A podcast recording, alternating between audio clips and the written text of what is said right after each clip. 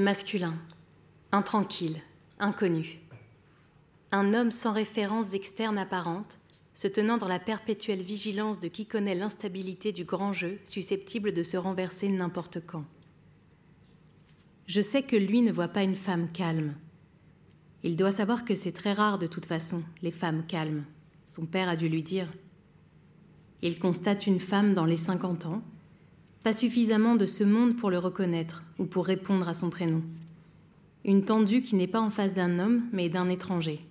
Point. Il pourrait être beau que ça ne changerait rien.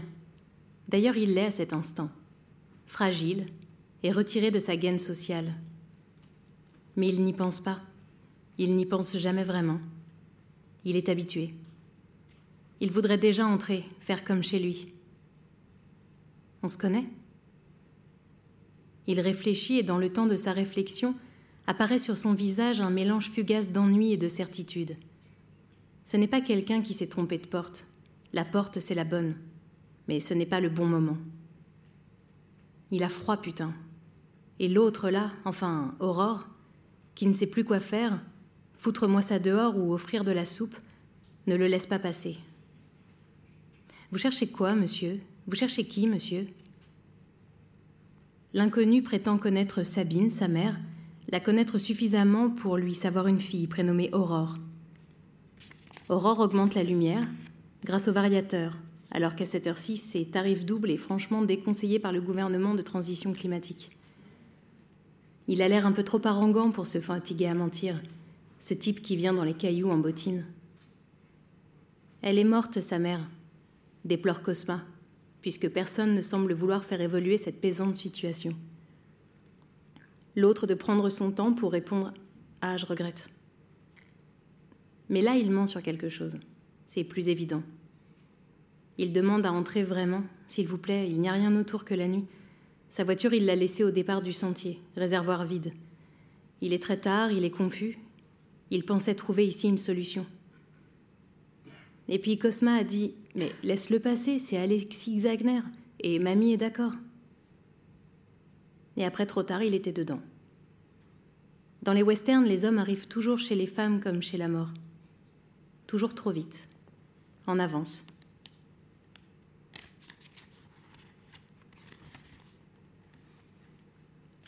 Elle venait de sentir plus vivement que n'importe quand ces derniers jours passer dans ses veines une brûlure qu'elle connaissait trop, appelait tout le corps au soulèvement. Elle a pensé qu'elle ne voulait plus. Plus de cette faim qui étouffe l'estomac et le ferme, ce frémissement interminable qui ne meurt en soi qu'avec la fin de l'amour et des perspectives, après quel ravage, en proportion de quel frisson.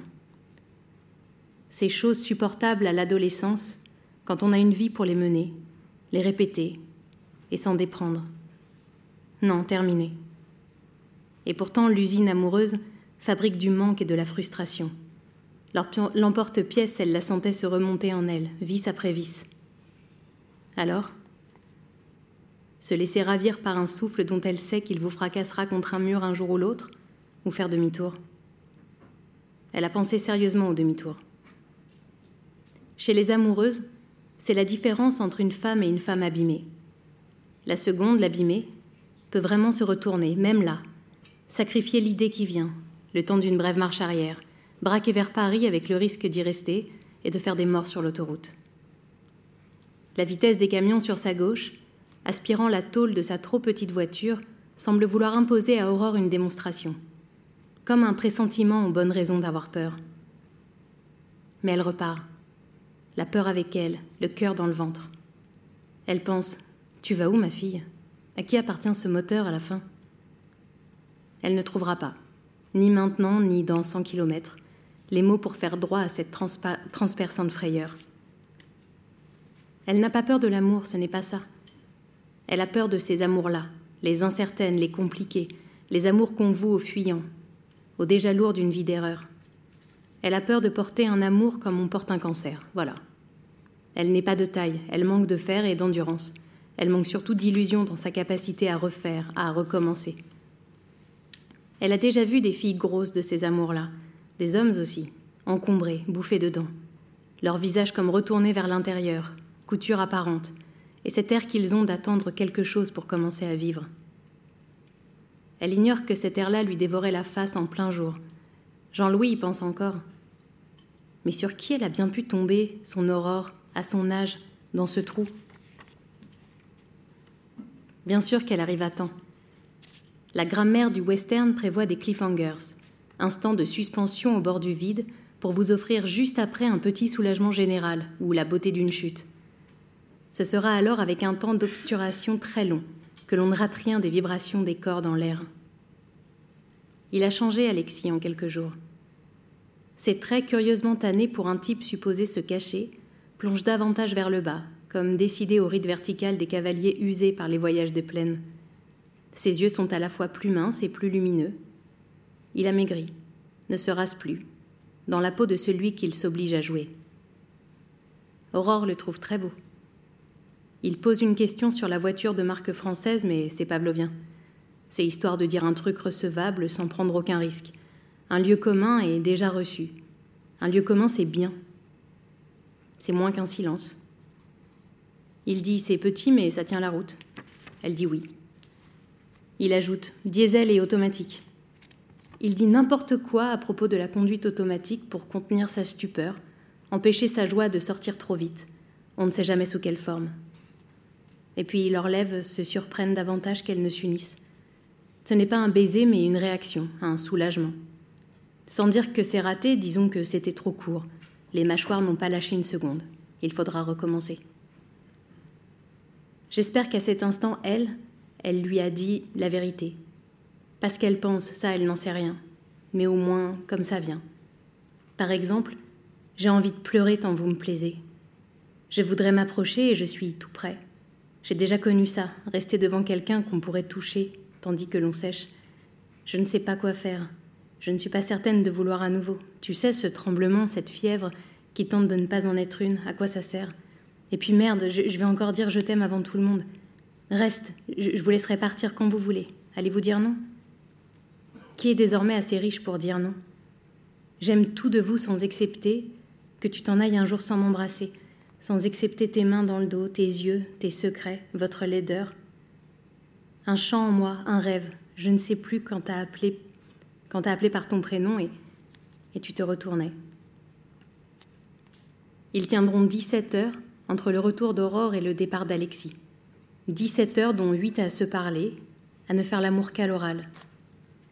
Essayer leur voix sur la peau de l'autre, en étudier la glisse, en apprécier les irritations, quand il dit Aurore, il traîne sur le haut et efface un peu les R. Elle, elle dit Alexis en prononçant le S final, la langue relevée, et il aime ça.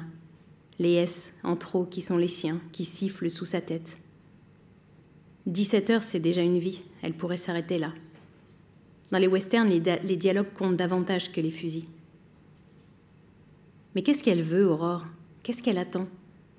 Toujours la même chose, qu'on lui raconte le reste, à l'ouest, on vit d'air et de légendes. Aurore est comme tout le monde, foule sentimentale. Quand elle fait l'amour, c'est avec une histoire d'abord.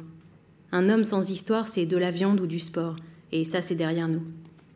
Affamés de contes initiatiques, ceux qui retracent la fabrique des personnalités, comme fruit du combat ordinaire, et somme des amours. Elle veut connaître la fin du roman d'Alexis. Mais qu'est-ce qu'ils ont tous avec leur mère? Sa mère, on en a fait le tour. Aurore est déjà bien documentée. Quand Alexis avait 13 ans, papa est parti alors que maman espérait qu'il commence à l'aimer. C'est moche, mais c'est limpide. Odile a continué seule sans qu'Alexis puisse percevoir le début d'un son d'une plainte. Elle a vécu presque distraitement, comme exerçant une vie secondaire, le temps d'un délai entre le souvenir tenace de ce qui n'a pas eu lieu et l'avènement de sa réapparition. C'est ça? C'est ça. Il n'aurait pas dit mieux. Il perçoit enfin ce qu'elle ne cache d'ailleurs pas. Davantage qu'un amour, elle cherche un récit. L'autre chose, c'est vrai? Ah, ça Oui, ça Bien sûr, c'est vrai. C'est avec les hommes qu'il a appris à avoir un corps et avec eux qu'il s'en est souvenu. Adolescent déjà, le contact des siens, dans l'exercice, dans la fête, et plus rarement dans la baston, provoquait un relâchement pulsionnel unique, un frémissement des nerfs long à mourir en lui. En y songeant plus tard, il avait mis cela au compte des rapports fusionnels qu'encouragent les fraternités par adoration des idéaux virils. En d'autres termes, il avait supposé ces sens victimes du patriarcat. Et puis il aimait les femmes, c'est-à-dire qu'il aimait le concours brusque et élémentaire entre hommes qui précédait le ravissement des plus dotés d'entre elles. Il offrait à ces deux passions, le classement et la chair, une double surface d'expression et une chronologie des temps dont il appréciait la rigueur et la proximité. Gagner, jouir, entre les deux rien, des paroles. L'âge venant, il avait cherché des plaisirs plus aigus, plus violents, moins de méthode et plus de sensations. La proximité presque annulée entre les deux temps, entre gagner et jouir, est bientôt leur confusion. Il n'avait trouvé cela qu'avec les siens.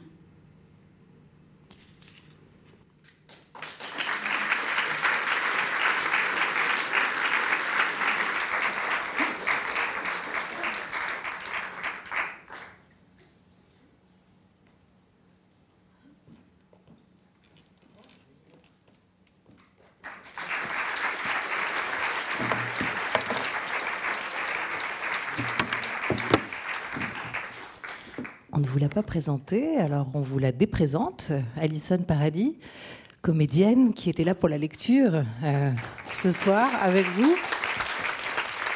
D'extrait du roman de, Maria Pourchet. Bonjour Maria Pourchet, bonsoir. Bonsoir, bonsoir, à tous. Peut-être présenter euh, Alison Paradis, vous êtes croisée sur un film ou? Alison, euh, ça remonte déjà à quelques temps. Alison, sur quoi on s'est croisés ah ben non. Non, je, non, je, pense que c'était même pas un cadre euh, professionnel. C'était c'était un joyeux dîner ou une belle rencontre autour d'un livre, je ne sais plus. C'était bien, en tout cas. Et c'est une voix féminine pour incarner euh, la narratrice et donc ce récit. On va commencer par le commencement et, vous présenter, euh, si vous ne la connaissez pas déjà, Maria Pourchet, écrivaine, romancière, scénariste, qui est avec nous ce soir pour présenter euh, ce nouveau roman intitulé Western. Après un, premier roman avancé paru aux éditions Gallimard en, en 2012, suivront quatre romans dans la même maison d'édition, dont Toutes les femmes sauf une, puis le très remarqué Feu, paru il y a deux ans chez Fayard, et le nouveau-né, donc, qui nous réunit aujourd'hui, publié chez Stock qui a déjà été baptisé par la critique.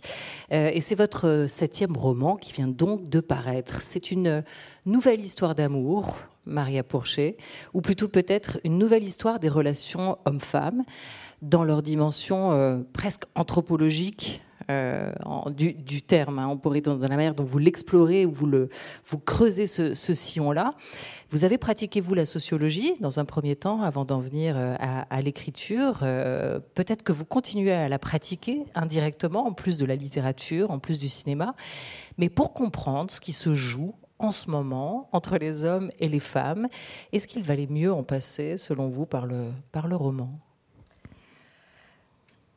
Alors, euh, oui, oui, euh, définitivement oui, puisque euh, le roman, je crois que c'est l'endroit qui nous permet toutes les, toutes les libertés.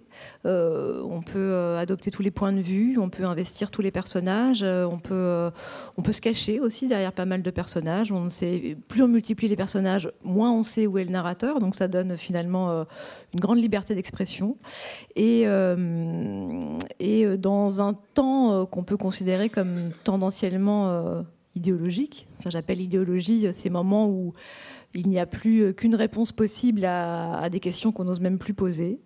Euh, particulièrement voilà, concernant les rapports hommes-femmes, la place à laisser au genre, etc. etc. le roman, qui est, qui est le lieu de l'entre les lignes, c'est-à-dire il y a ce qu'on dit littéralement et puis il y a tout ce qu'on peut faire affleurer entre les lignes. Je ne vois pas d'équivalent euh, en dehors de la fiction, il n'y en a pas en fait. Et euh, la, sociologie, si vous me posez la question, typiquement, c'est littéral. Enfin, une phrase, une information, et donc ça stérilise quelque part progressivement euh, la pensée ou ce qu'on a envie de ou les nuances justement qu'on veut laisser apparaître.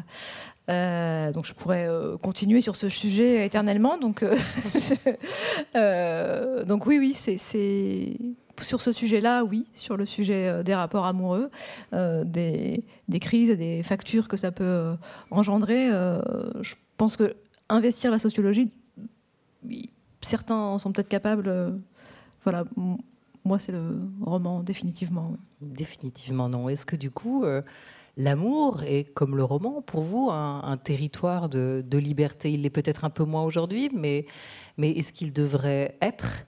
Peut-être ce territoire, comme le roman, euh, qui ne devrait pas être codifié, où on devrait pouvoir continuer à, explorer. Alors, idéalement, oui, mais je ne connais pas euh, de moment de notre histoire culturelle et sociale où on a pu euh, rencontrer, poursuivre une histoire d'amour, construire quelque chose, sans que ce soit euh, pas contraint, mais, euh, mais, marqué euh, par, par l'environnement culturel, familial, social dans lequel cet amour se déploie. Je, je crois pas que ça puisse exister. Enfin, c'est une utopie. Ça, rejoint l'utopie, l'utopie de l'île déserte. On fait toujours, on fait toujours en fonction d'eux, d'un contexte, des autres. Et un jour, il y a quelqu'un qui m'a dit, mais euh, euh, on écoutait quelqu'un d'autre dire, euh, mais je l'aimais ou il m'aimait. Et, cette personne qui était un petit peu plus vieille que nous m'a dit, mais, mais les sentiments, ça suffit pas. Et, ça, ce, cette phrase, pour moi, ça a été presque un credo. Enfin, elle dit tout. C'est vrai ou pas? Je crois que c'est vrai. Ouais. ouais, je crois que c'est vrai. Pour que quelque chose se, se, construise et se, se déploie, je crois que c'est vrai. Je crois que ça suffit pas, qu'il faut euh, beaucoup d'efforts, qu'il faut des alliances, qu'il faut, euh, qu'il faut beaucoup de réflexion, qu'il faut des pactes, qu'il faut des serments. Euh. et donc, c'est quelque chose qui interdit, qui empêche, et je ne sais pas si c'est bien ou pas bien, mais une liberté totale. Alors oui, on pourrait espérer qu'on soit euh, ben, à tous les endroits de nos vies, hein, euh, libérés des codes, des scénarios intérieurs, euh, des conditionnements, des, conditionnements à l'échec qu'on traîne depuis notre naissance et, d'aucuns diront peut-être même encore avant. mais j'y crois pas. Je pense qu'il faut faire avec et il faut trouver une liberté, et peut-être encore plus belle, dans la transgression de ces codes-là et dans leur compréhension le roman, ou, peut-être plutôt d'ailleurs le livre, depuis quelques années, c'est vraiment devenu le, lieu du débat de toutes ces questions euh, qu'on aurait dit intimes euh, auparavant. On l'a vu dans le, consentement de Vanessa Springora, on l'a vu dans La Familia Grande de, de Camille Kouchner, on l'a vu dans Impunité d'Hélène Devin, et je vais euh, euh, volontairement vers des, vers des récits qui, qui montrent les dévoiements euh, aussi de, de, ce que serait censé être l'attirance, le désir, voire le, sentiment amoureux. Sauf que vous, dans ce, dans ce roman, très clairement, on, hésite un temps, mais pas longtemps. Vous ne dénoncez pas, vous ne révélez pas, vous ne témoignez pas. Qu'est-ce que vous faites à travers ce roman western, Maria Porcher? Est-ce que vous interrogez?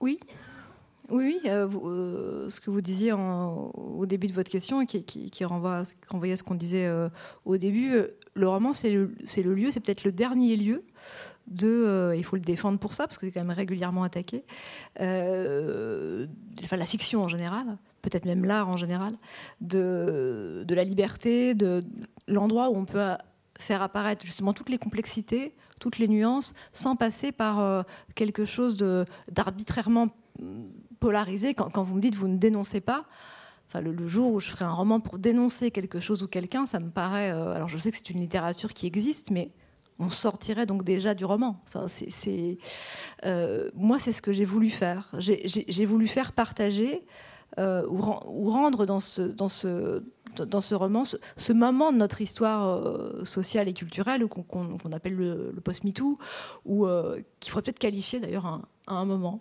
je ne sais pas si on a le temps. Euh, bah, je vais le faire.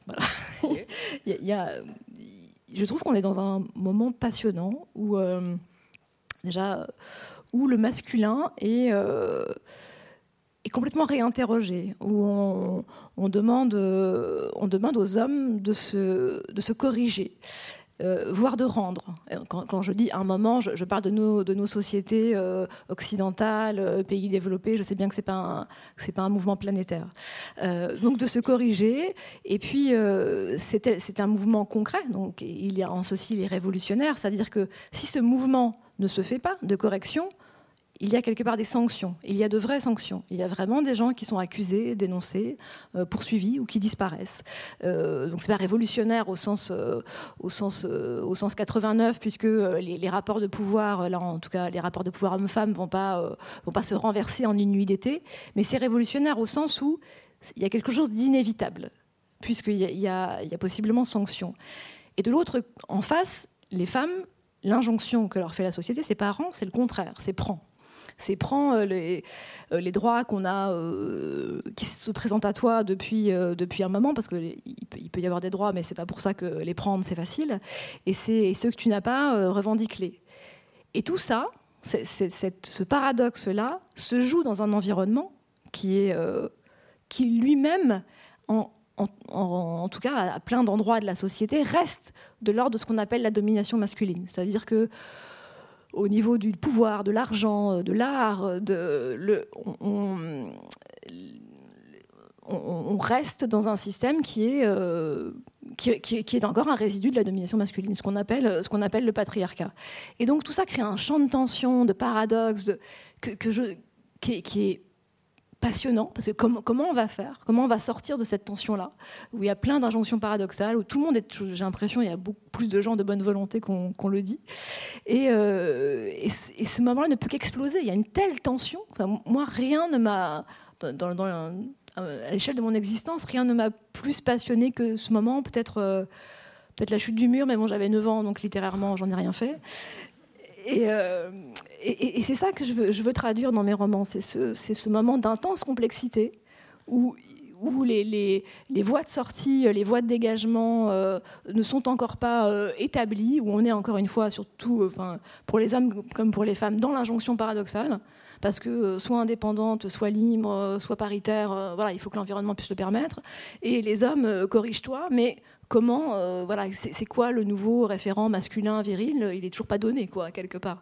Donc, je pense que tout le monde est très très perdu et que euh, et que et que c'est précisément pas le moment de dénoncer ou pas le moment d'arbitrer ou pas le moment de, de, distribuer les gens et les idées dans des camps et que euh, c'est le moment d'observer cette complexité le plus longtemps possible, suspendre le, le jugement le plus longtemps possible avant de créer trop de procès, trop de vies détruites, trop de voilà. Et euh, donc non, c'est voilà,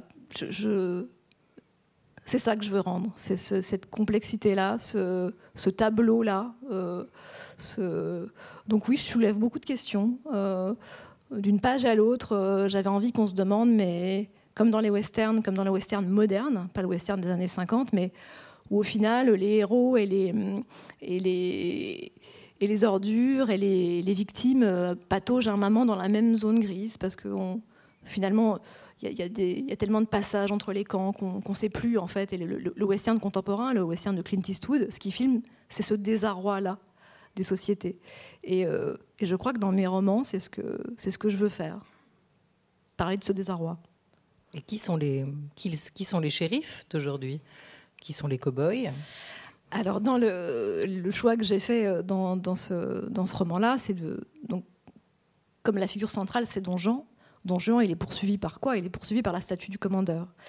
Et là, la statue du commandeur, puisqu'on est dans le milieu du théâtre, c'est vraiment le public. C'est cet ordre euh, émotif, critique, mais qui peut changer d'avis tout le temps, parce qu'il n'est pas que critique, il est émotif. Et, euh, et, ça rend sa, sa législation imprenable, impensable, euh, et donc encore plus effrayante pour, euh, pour, qui, en est, euh, pour qui en est poursuivi.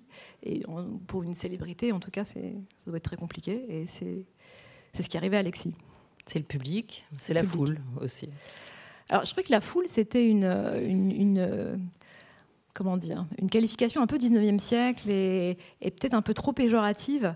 Euh, On dit la masse aujourd'hui alors. Voilà, mais pareil, il y, a une idée euh, dans foule. Euh, la, foule serait bête, la, foule serait un, serait un, animal contrôlable ou, incontrôlable dans le, dans, dans le, pire de ses instincts, dans le pire de ses excès. Je, trouve que, je trouvais que le public, c'était une notion plus, plus raffiné. Voilà, le public en sociologie, on, sait qui c'est, on sait socioculturellement euh, qui c'est, et, on voilà, et on lui prête ce qu'il a, euh, des bonnes raisons de penser ceci ou cela. On lui, on lui prête un savoir, on lui prête euh, des usages. Donc je, voilà, je préférais vraiment la notion de public. Comment allez-vous, cher public, ce soir? À propos de savoir, est-ce que vous l'avez lu ce roman déjà pour, euh, pour certains d'entre vous ou est-ce que vous êtes venu euh, vous renseigner un peu, voir de, quoi il retourne? Je vous pose la question parce qu'en fonction, euh, je vous résume un peu pour que vous compreniez peut-être de, quoi on parle depuis déjà une, dizaine de minutes. Qui a lu le roman déjà? On, ne voit rien, il faut le savoir. Si, si, moi, il y a quelques mains qui se lèvent. D'accord. Ah ouais, quand même. Ah. Merci. bon, alors pour ceux qui n'ont pas lu, on peut, on peut quand même au moins euh, donner, euh, les, non pas les grandes lignes du roman, mais peut-être le début. On a deux personnages euh, principaux. Quoique j'aurais envie d'y rajouter Olivia, la femme. merci. Euh, Alexis, il est, comédien, c'est un comédien euh, adulé, célèbre, et, ce depuis longtemps. Il répète euh, au début de l'histoire un, don Juan sur la scène d'un théâtre parisien, mais peu avant le, le lever de rideau, peu avant la, première, il va disparaître, littéralement. Il préviendra personne de cette disparition. Donc elle est incompréhensible aux yeux de tous, et il reste totalement injoignable. il va réapparaître en réalité au beau milieu de, la nuit dans une maison du Lot où il va être, euh, comme vous l'écrivez, Maria Porcher, guidé par le sentiment confus et qui s'aiguisait depuis quelque temps qu'un jour il lui faudrait se cacher sans savoir de quoi. Il va vite le savoir, cependant, et c'est aussi la, trame de cette histoire. Là-bas, il va faire connaissance avec euh, Aurore, qui était euh, et qui est la fille de l'ancienne propriétaire euh, des lieux. On ne sait pas très bien à qui appartient cette maison, probablement un peu aux deux. Et elle aussi, elle a choisi de fuir, fuir son quotidien à Paris avec son fils Cosma. Ils vont en gros tous les deux prendre le large. qu'est-ce qu'elle quitte, elle, et qu'est-ce qu'il quitte, lui? Alors, euh, il quitte, euh, parce que, et c'est ça qui fait, qui fait de western un western, parce que pour être recruté par un western, il faut commencer par un mouvement de rupture. Il faut, tous les westerns, vous avez tous vu, commencent par que ce soit hors champ que ce soit les premières minutes du film, par un héros qui rompt avec euh, quelque chose qui relève de l'ordre ancien, de l'ordre établi, de, de la ville, de la société, parfois de la loi, enfin ça dépend, ou de la famille tout simplement, dans des formes très figées de la famille.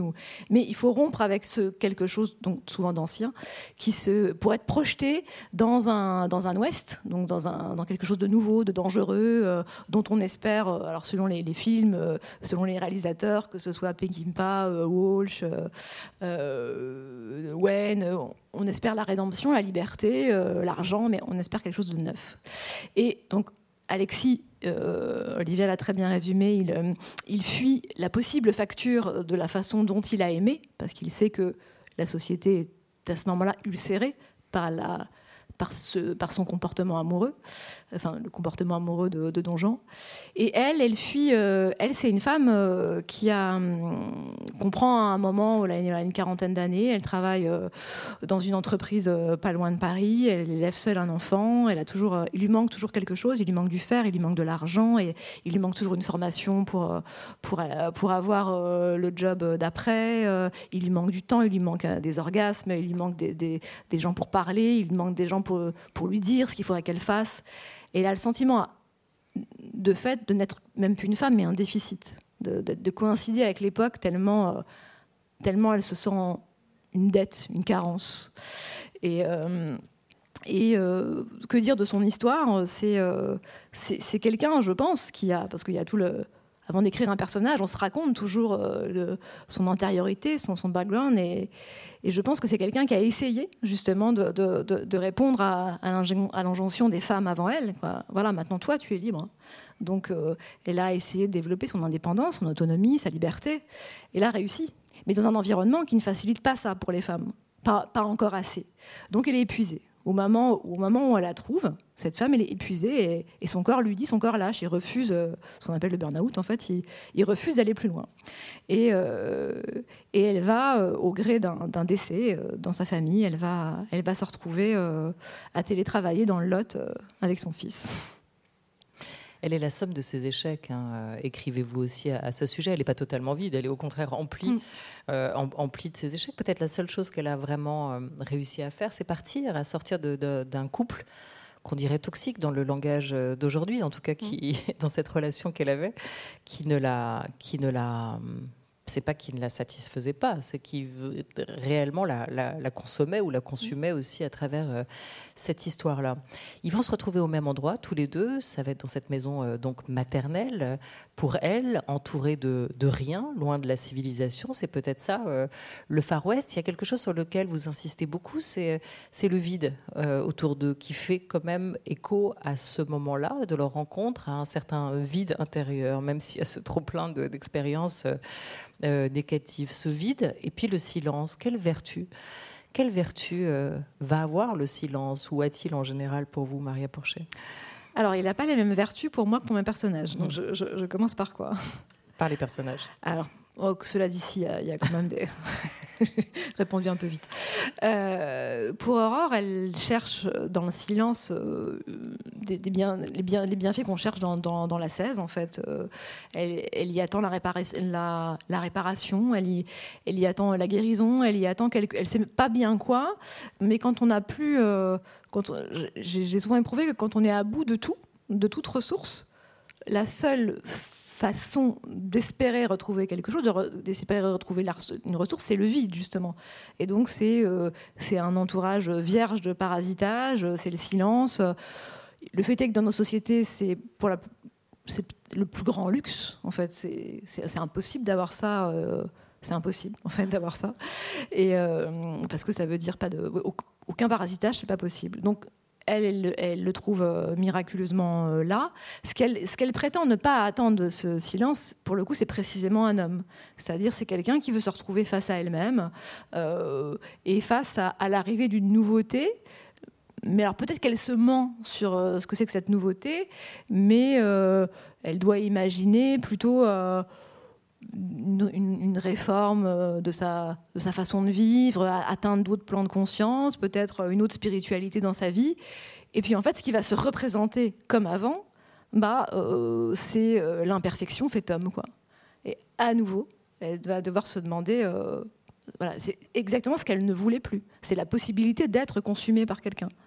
Et comme c'est une femme au sens classique du terme, elle, elle, ne pourra pas le laisser en l'état elle va, devoir, comme beaucoup de femmes, elle se raconte que aimer un homme, c'est en accoucher. Donc elle va, euh, elle sait vers quoi elle va. Elle va, elle va à nouveau devoir. Euh, elle ne pourra pas s'empêcher de le transformer, dans, de, vouloir en faire quelque chose. Et, au moment où elle, euh, elle pensait pouvoir convertir tout son temps en ressources pour elle-même, ce que lui envoie la vie, c'est à nouveau, c'est pas quelqu'un à sauver, parce que c'est toujours à deux, c'est peut-être aussi elle qu'elle va sauver.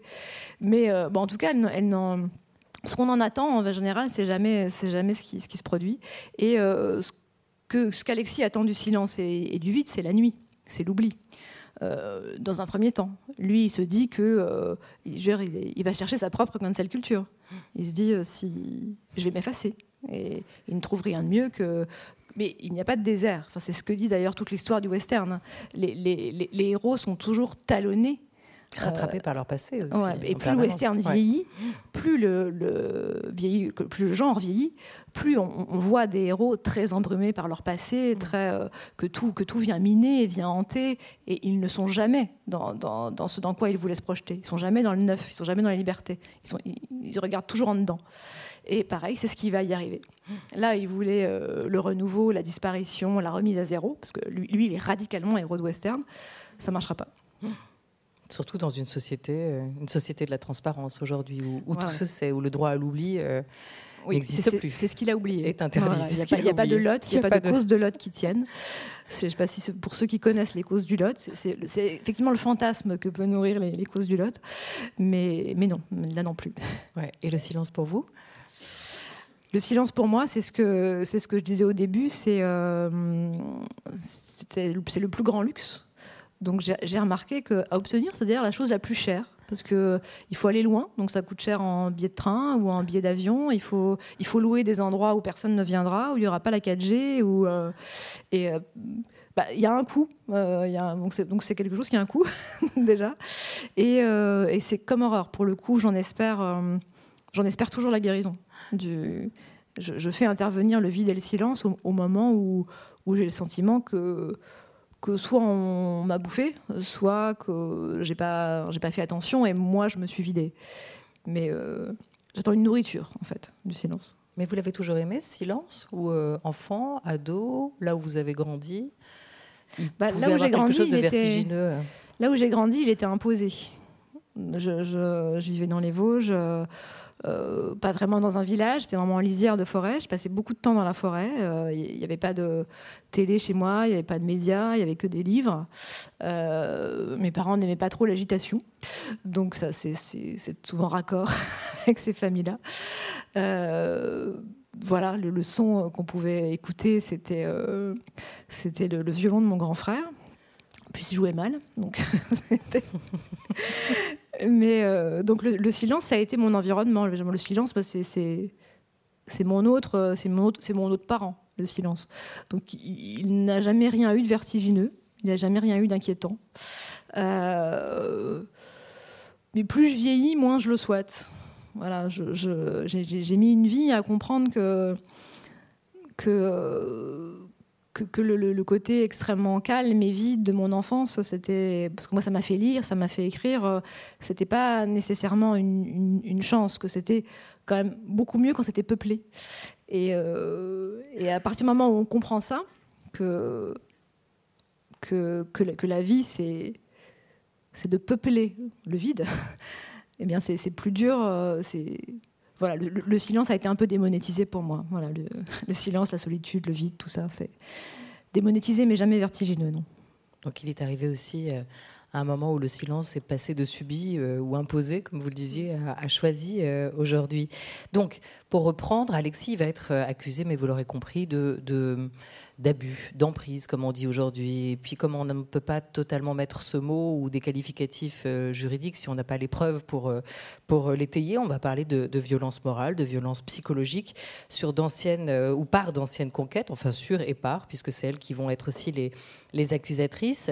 Dont une, Chloé, qui est une jeune actrice qu'il va rencontrer lors d'un examen d'entrée au conservatoire. Et il va, elle va finir par se suicider avec le sentiment, elle, d'être complètement, d'avoir été complètement vidée euh, par cette histoire, euh, vampirisée par, euh, par cet homme, et, de ne plus avoir suffisamment presque de matière en elle pour être la comédienne qu'elle qu'elle rêvait d'être.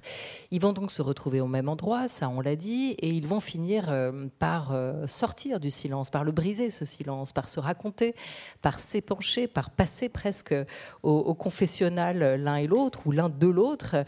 Et, c'est assez intéressant dans la manière dont vous l'écrivez. Pour ceux qui auraient lu, euh, peut-être pas encore Western, mais Feu, votre précédent roman, on va quitter cette fois-ci le, monologue intérieur de, Feu, des, deux personnages de Feu, pour une sorte de récit de soi. Et forcément, consciemment ou pas, quand on essaye de se raconter à l'autre, on, essaye toujours de s'arranger un peu. Euh, on essaye de, chercher. Euh, une raison, une justification à, ces actes. Alors pour lui, ça va être euh, notamment sur euh, le fait qu'il a enquillé comme ça les, conquêtes euh, de, depuis qu'il est étudiant. Ça va être l'alliance d'abord entre le mental et l'animal. Vous écrivez, Maria Pourchet, il portait la satisfaction de sa chair aussi haut que la satisfaction des critères intellectuels. Il avait vraiment tendance, quand il était étudiant, à lier les deux.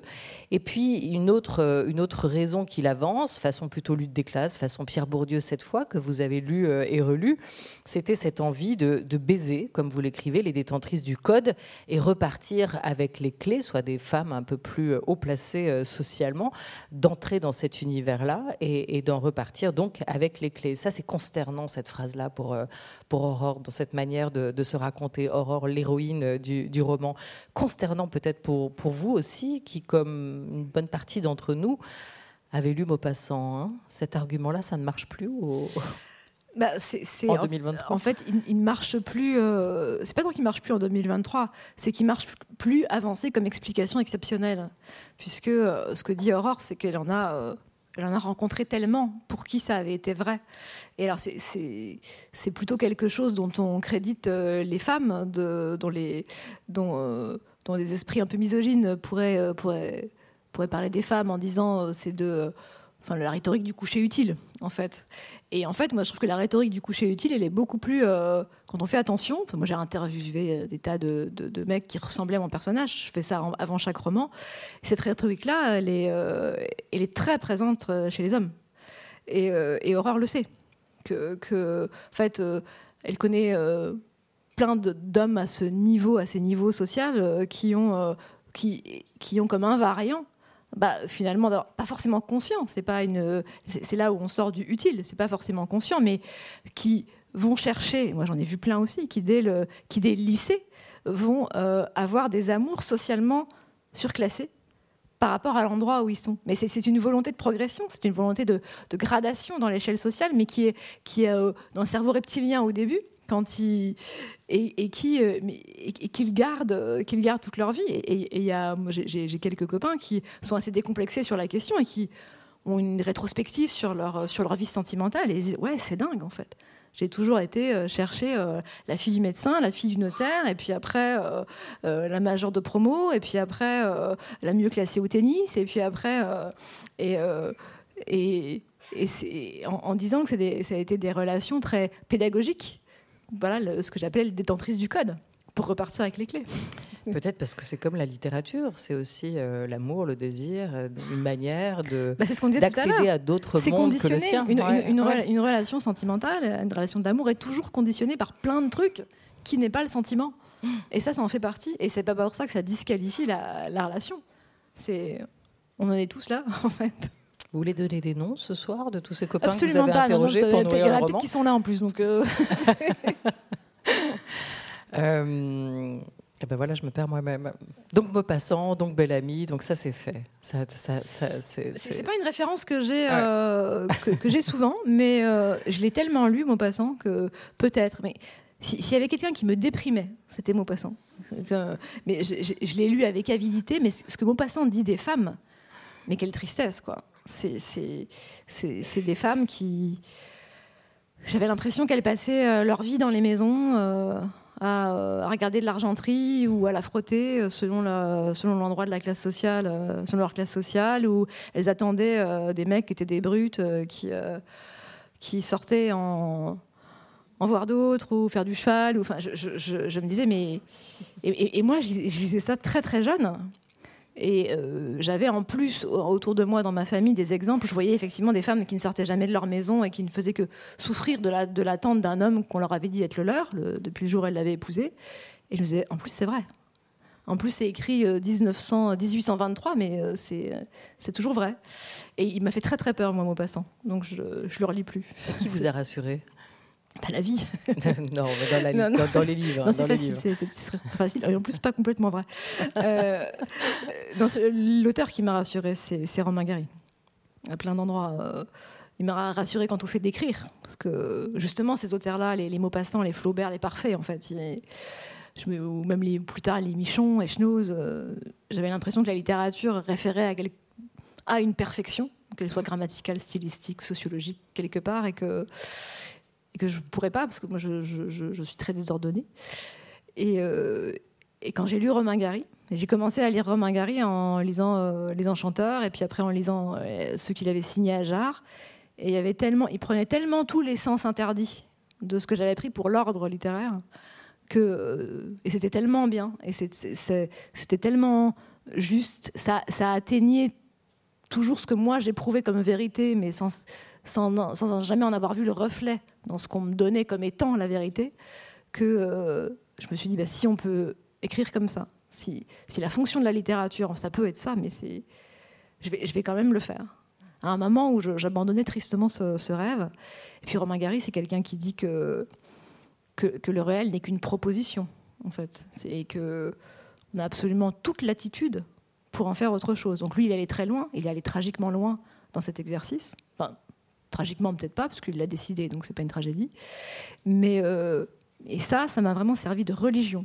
C'est-à-dire que tout ce que m'avait le mal que m'avait fait Maupassant et Balzac aussi. Hein, j'ai pas fait de la sociologie pour rien. Hein.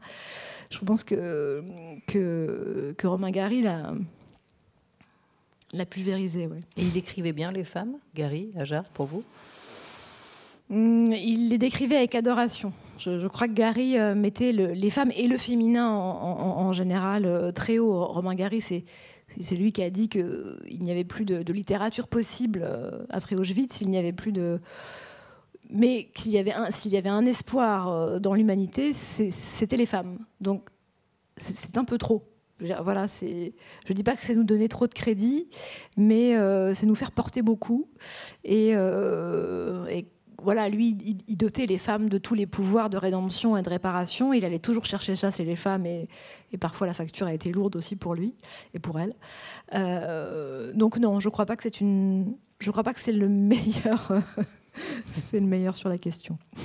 Et alors j'en viens à l'amour. Est-ce que du coup l'amour euh, qu'on raconte depuis le début quand même comme une aventure telle qu'elle va se présenter en tout cas euh, probablement à, eux aussi, est-ce que pour vous c'est un territoire aujourd'hui extrêmement codifié ou est-ce que ça reste un Far West? Parce que c'est pas très clair dans ce qui se joue aujourd'hui entre les, hommes et les femmes. Un Far West sans... Loi réellement, euh, écrite, si c'était quand même la, loi du plus fort. Alors, alors c'est Far West dans la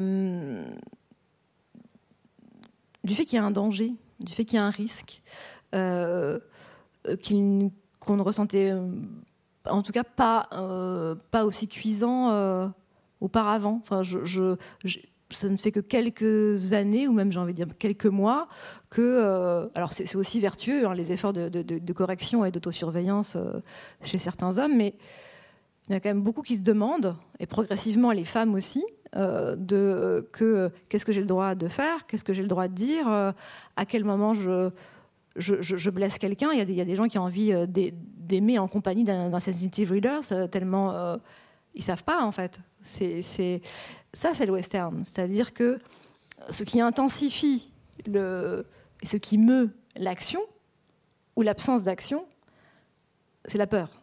C'est un truc euh, parce que le danger est réel. Ça, ça peut tirer, quoi. Ça peut tirer. Et euh, alors, c'est des peurs abusives parce que de là à ce que euh, quelqu'un aille porter plainte contre quelqu'un d'autre, il faut, a priori, il faut un, acte sévère et pénalement qualifié. Mais les amoureux ont parfois l'impression que ça aussi, c'est trouble. Tu vois. Donc, ouais, il y a vraiment une peur et qui est pas, en plus, qui n'est même pas générationnelle, qu'on peut, qu'on peut trouver. Une fois, il n'y a pas longtemps, j'ai gardé un, enfant de 11 ans qui, euh, qui, euh, qui a l'habitude de me parler. Et, qui et quand, je quand, quand je suis allée chercher, il m'a dit Mais je peux te poser une question Est-ce que c'est grave d'être un garçon? Et ce n'était pas de la frayeur, mais ça peut se. C'était un début de quelque chose de. Il y, a, quelque chose, il y, a, quelque chose qui m'observe, qui me regarde. et, ça, c'est ça, c'est le Far West déjà. Et vous lui avez répondu quoi? Oui, bien sûr. j'ai bah, pas de bol, on ne choisit pas. non, non, j'ai dû lui sortir un truc sur, ouais, enfin, absolument aucune importance. Hein. C'est... tu vas y arriver. Non, j'ai surtout beaucoup posé de questions, moi, sur euh, pourquoi il disait ça. Et du côté de l'écrivaine, est-ce qu'on écrit aussi avec ses peurs, avec ses propres peurs? Ah ben, on écrit même pour ça. Hmm. On écrit pour qu'elle soit dehors. Oui, moi, j'écris... Euh, bah, déjà on écrit talonné par la peur euh, de pas de pas arriver à dire ce qu'on va dire. Ça c'est à dire ce qu'on veut dire, de pas parvenir à, attraper euh, la phrase et de réussir à figer le mouvement dans une phrase, le mouvement qu'on l'a vu faire, parce que les, phrases on les voit tourner, on les, on les, on les, on les, on les tourne en nous, puis on les voit tourner. Et, moi, ma peur, c'est de ne pas saisir le mouvement que j'entends ou que je vois, de ne pas réussir à le cristalliser dans une phrase imprimée. Euh, ma peur, elle est plus stylistique. Et euh, parce que la langue, pour moi, c'est quelque chose de très vivant. Donc, j'ai parfois peur de ne pas la dompter, de pas qu'on s'entende pas, que j'arrive pas à l'adresser. Et, euh, et sinon, j'écris plus avec. moi, j'écris plus, je pense, avec, la colère, l'indignation, l'impatience, l'interrogation. C'est plus ça les, passions qui, qui, agitent mes livres.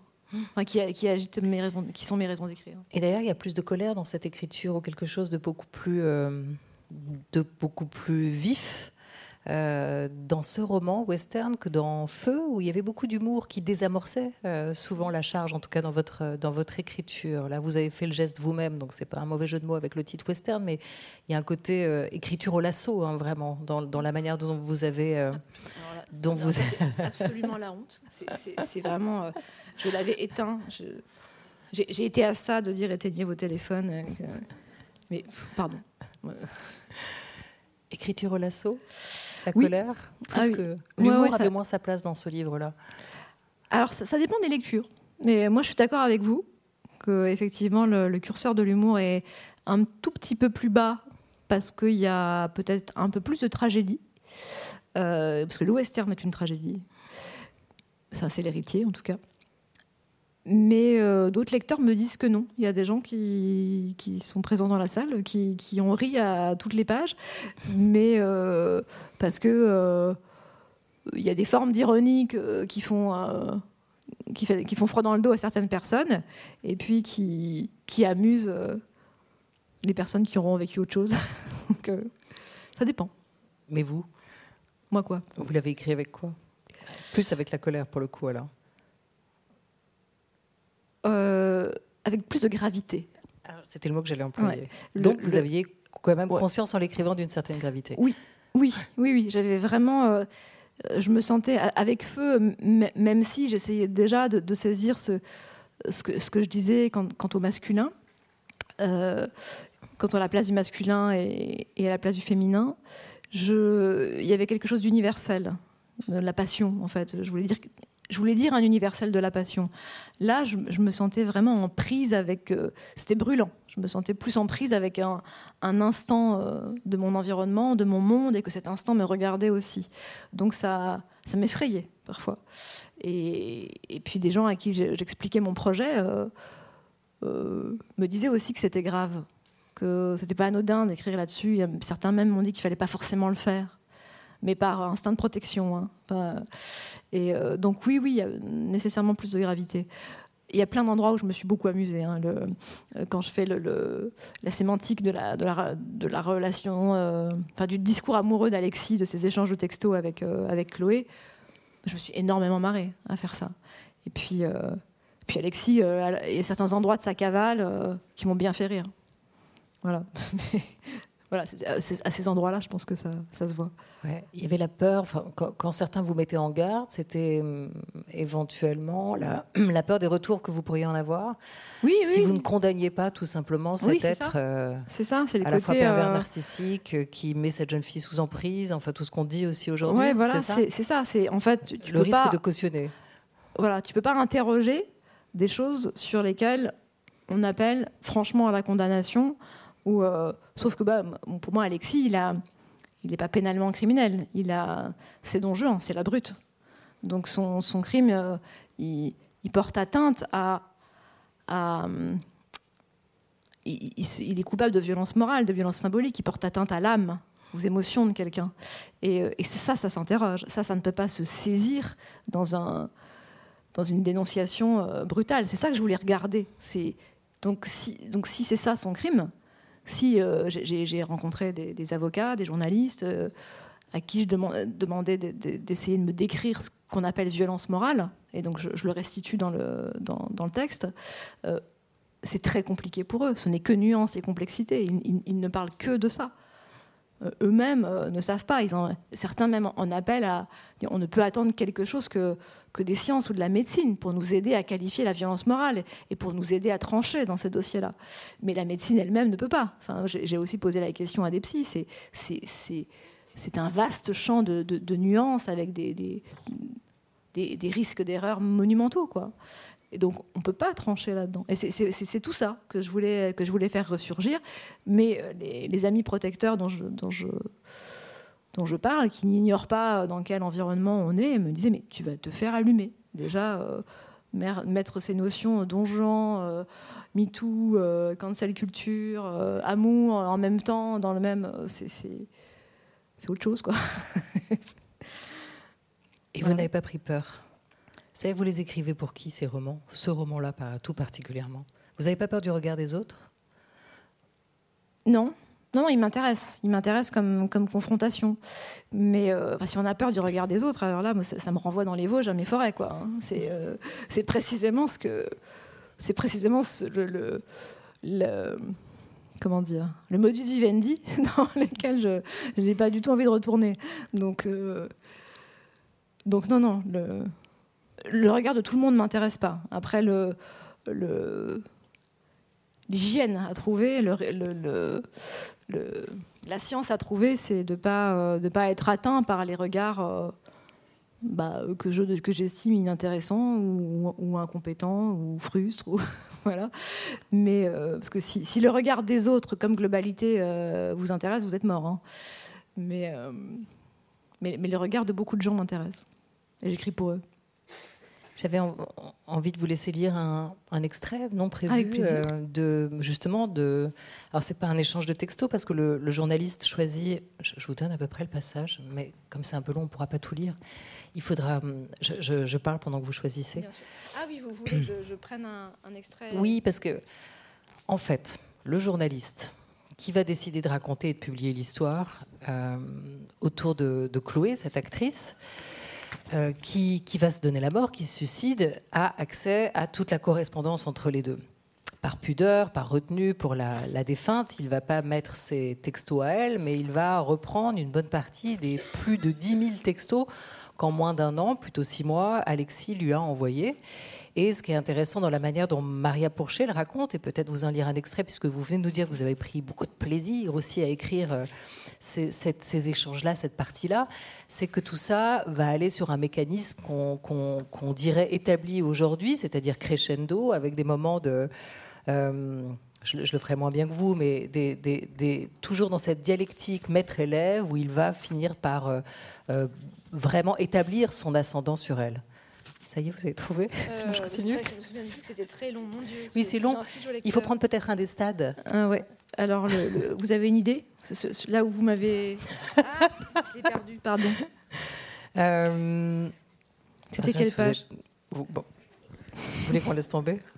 On a le temps ou pas Non, non, je vais retrouver, je vais retrouver, c'était une très bonne idée. quelle page Quelle page Oh il est long ce livre. Il y a de l'italique. Alors. Il y, a, des italiques. C'est là où il y a des italiques. Alors, ça va? Vous tenez le coup? Il, fait un peu, il fait un peu chaud. Et vous écrivez beaucoup de textos quand vous êtes amoureux? Ne le faites plus. oh là là. Non, mais on peut remettre ça. voilà, on remet ça plus, tard. S'il y, a, quelqu'un qui connaît la page concernée. On va laisser monter le. Je peux la retrouver. Hein. Ah, attends. Voilà. Voilà, non. on peut parler de Don Juan pendant ce temps. Hein oui, parlons de Don Juan, je vais retrouver. Ah non, mais sur ce passage, moi je le retrouve pendant ce temps. Il y a comme, juste ah. avant de parler de Don Juan, il il y, a, quelque chose aussi qui est très intéressant, c'est qu'en fait, euh, finalement, à travers ces, messages, une fois encore, ça passe par les mots. C'est là où on imagine un délice ou un plaisir pour, euh, pour l'écrivaine que vous êtes à imaginer aussi salace, tordu, pervers. Il peut l'être. Tout s'organise et, et, vous, et vous l'écrivez, vous le racontez. En fait, il l'a il l'a fait exister. Il, devient son pygmalion, mais elle devient sa créature amoureuse à travers le discours hein, qu'il fait, d'elle. C'est aussi ça, il l'a construit avec ses mots. Et il la vide de sens en même temps. Ouais, c'est. C'est là son principal crime. C'est ce, que, ce qui se dessinait dans le Don Juan de Molière, c'est que devant son, euh, la principale arme du de Don Juan, c'est c'est même pas c'est pas son physique, c'est un aristocrate, mais c'est pas sa position sociale. En fait, ce que décrit Molière, c'est son bavardage. C'est que donc la, langue, c'est ce qu'il y a de plus inégalement maîtrisé. Hein. C'est là où se trouve se, joue au début les rapports de pouvoir dans les relations sentimentales. Et euh, donc voilà, déjà le Don Juan de Molière établit déjà un rapport hypnotique avec, euh, avec les femmes. Et euh, donc j'ai gardé ça parce que c'est euh, c'est quelque chose qui, joue énormément sur le, sur le narcisse de Chloé. C'est-à-dire qu'il ne lui laisse pas le temps de, de, il établit un rapport hypnotique d'abord et sédatif ensuite, où il envoie tellement d'énoncés pour la, pour, la, pour la décrire, pour lui dire à quel point elle est belle, pour, euh, pour, la, pour la surévaluer, pour lui, lui prêter même des, caractères qu'elle n'a pas, pour en faire, euh, pour en faire une. Quelque part, il, a beaucoup d'instinct, donc il a percé la femme qu'elle voulait être. Il sait très bien qui elle veut être. Et donc, il lui raconte dans le dans le langage amoureux qu'elle l'est déjà. Et donc, c'est ça que j'appelle le rapport hypnotique et le, côté euh, psychotrope du langage amoureux. Et le jour où ça s'arrête, quand ça s'arrête sur un personnage fragile ou narcisse blessé comme, comme Chloé, qui finalement ne finissait par se vivre, euh, par se vivre femme que dans le reflet euh, vocal et écrit que lui ont donné Alexis, elle, le, jour où cette perfusion-là stop, et ça arrive à un, un très mauvais moment pour elle, elle n'a plus rien, elle n'a plus rien dans les veines en fait. Et ça, c'était une addiction en fait. Il avait déclenché une addiction. J'ai retrouvé le passage. Ah, Parce qu'elle, enfin, il y en a plein, mais je vous Là, propose fais tomber le bouquin. non, on ne perd plus la page. J'ai fait un. On peut peut-être aller là-dessus. Et, parce qu'elle n'existe finalement que dans le miroir de son téléphone portable à la fin aussi. Elle ne se voit plus que là-dedans où les messages tombent. C'est des avalanches de messages jusqu'à ce qu'ils s'épuisent. D'accord. Ça, n'allait pas? Euh, Non, non, je, regardais où, c'était situé. Pour, euh, c'est peut-être mieux qu'on commence sur deuxième temps. Non, c'est vous le chef. Sinon, je me dis que. Donc alors, euh, le, journaliste qui, étudie le langage amoureux de, de Chloé isole cinq temps dans ce qu'il appelle le, le donjuanisme aujourd'hui, le donjuanisme qui s'exerce par le langage. Donc le premier temps, c'était le ravissement, et le deuxième temps, c'est la contrainte. Deuxième temps, la contrainte. L'article de fond accorde une attention toute particulière aux énoncés qui encadreraient l'épisode du premier rapprochement sexuel. Dans les 48 heures qui le précèdent, Alexis envoie 167 messages, à croire qu'il n'a rien à faire ou qu'il écrit en travaillant. Pas impossible. Dans la mise en scène du donjon qu'il répète alors, celui-ci est accessoirement est accessorisé d'un smartphone. 167 messages ou la débauche verbale comme échec momentané d'un désir qui ne peut trouver d'autre expression dans l'instant. Flot ininterrompu d'aveux de fébrilité, d'émoi, de détresse, de folie, d'égarement, rappelant jusqu'à la caricature le jaillissement séminal et la jouissance qui tarde. Quand je lis ton nom sur le téléphone, je pourrais exploser de joie. J'ai une énergie incompréhensible. Je suis restée debout toute la nuit. J'ai envie de crier ton prénom, Chloé, Chloé, Chloé, Chloé. Une écriture de puceau, diraient les spécialistes, d'impuissant, diraient les lacaniens. Mais Chloé, qui n'est ni l'un ni l'autre, est simplement submergée. On la noie.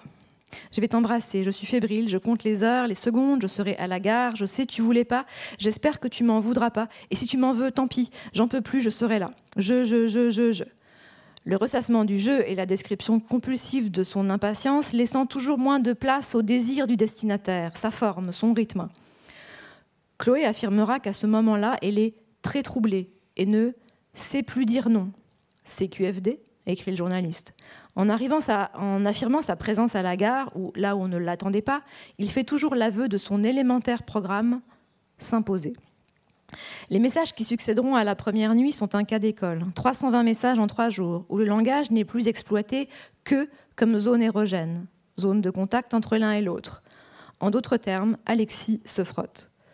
C'était merveilleux, j'en veux plus, je me caresse, je ne jouirai pas avant que tu reviennes, reviens, j'ai besoin de t'embrasser avec le goût de mon sexe sur ta bouche, j'arrête. Mais comment te cacher que je suis très dure, c'est infernal, je bande en voyant ton nom s'afficher, écris-moi, j'ai ton odeur sur les mains, partout, tu dors, tu es nu, une photo par pitié, montre-moi tes seins, j'ai gardé ta culotte, je ne te la rendrai pas.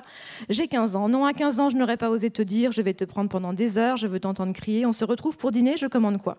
Je n'ai rien commandé, j'espère que tu n'as pas faim, j'espère que si je rêve que tu me suces dans l'entrée jusqu'à je vais sur toi.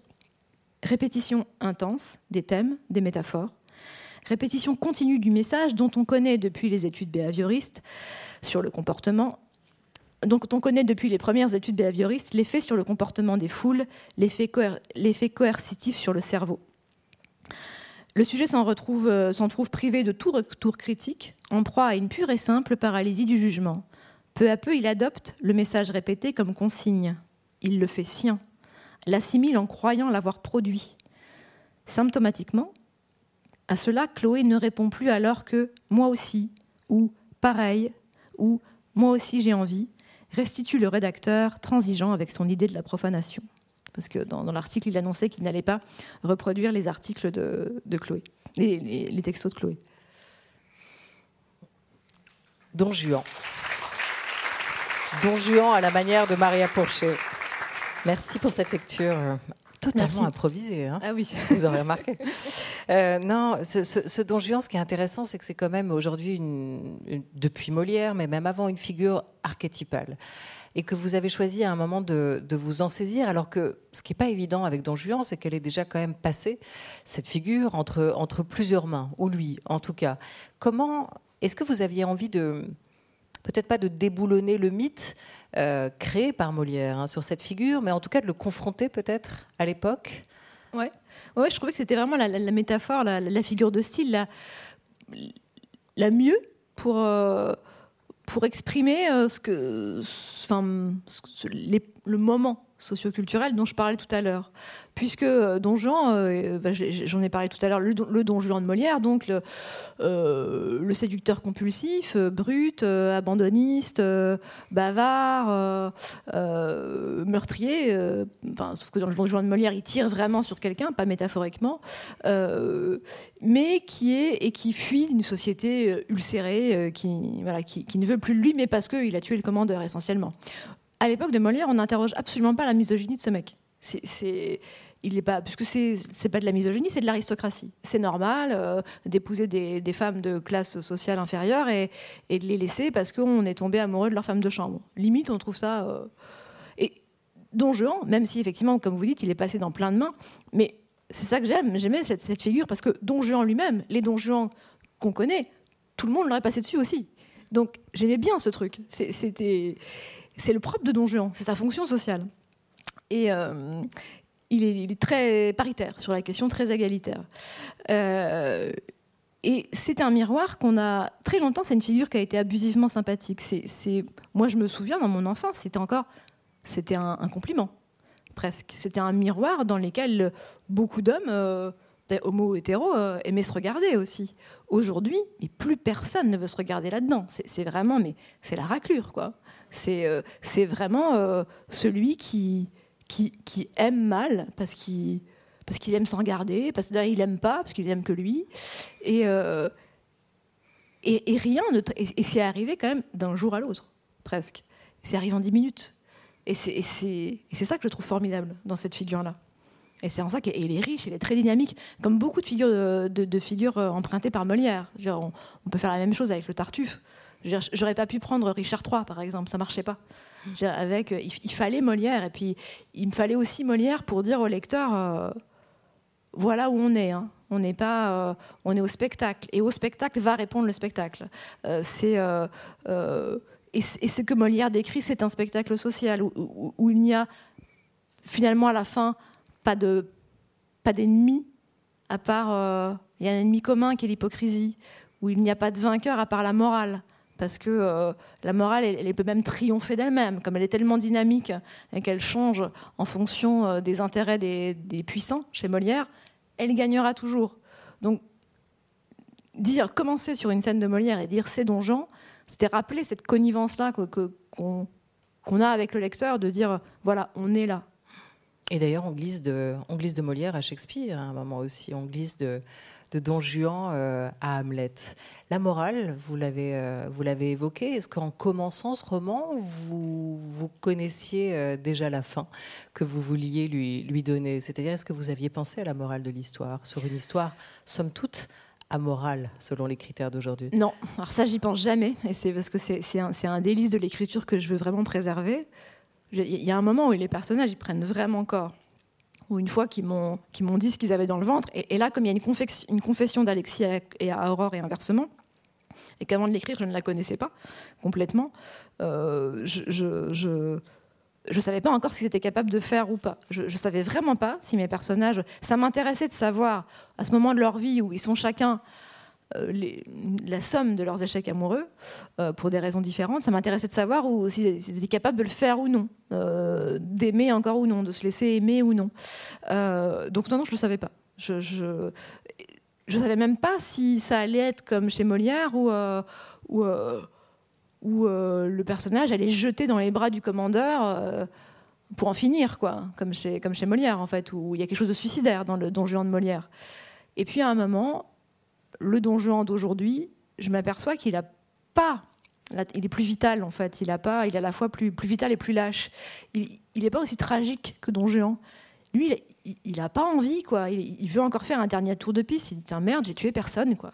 Ce que, ce que Don Juan ne pouvait pas dire, en fait. Parce que lui, il a clairement tué quelqu'un, même si on s'en fout un peu, mais c'est pas ce que la société lui reproche. Mais ce, Don Juan-là, il, bon, bah, il essaye de se cacher, il n'y arrive pas. Il rate plusieurs fois sa sortie, en fait. Il, il s'accroche euh, s'accroche encore un peu parce que je le prends en moment où il est en train de changer de plan de conscience. Il est, il en train de regarder ce qu'il a fait. Et avant, personne ne lui a expliqué qu'en fait, il, s'en doutait hein, que c'était qu'il allait avoir des conséquences. Là, il est face aux ces conséquences, mais euh, pour autant, il voilà, il n'est pas tragique. Ce n'est pas un héros tragique. Il s'accroche. On, disait tout à l'heure, vous avez, euh, on, parlait de feu.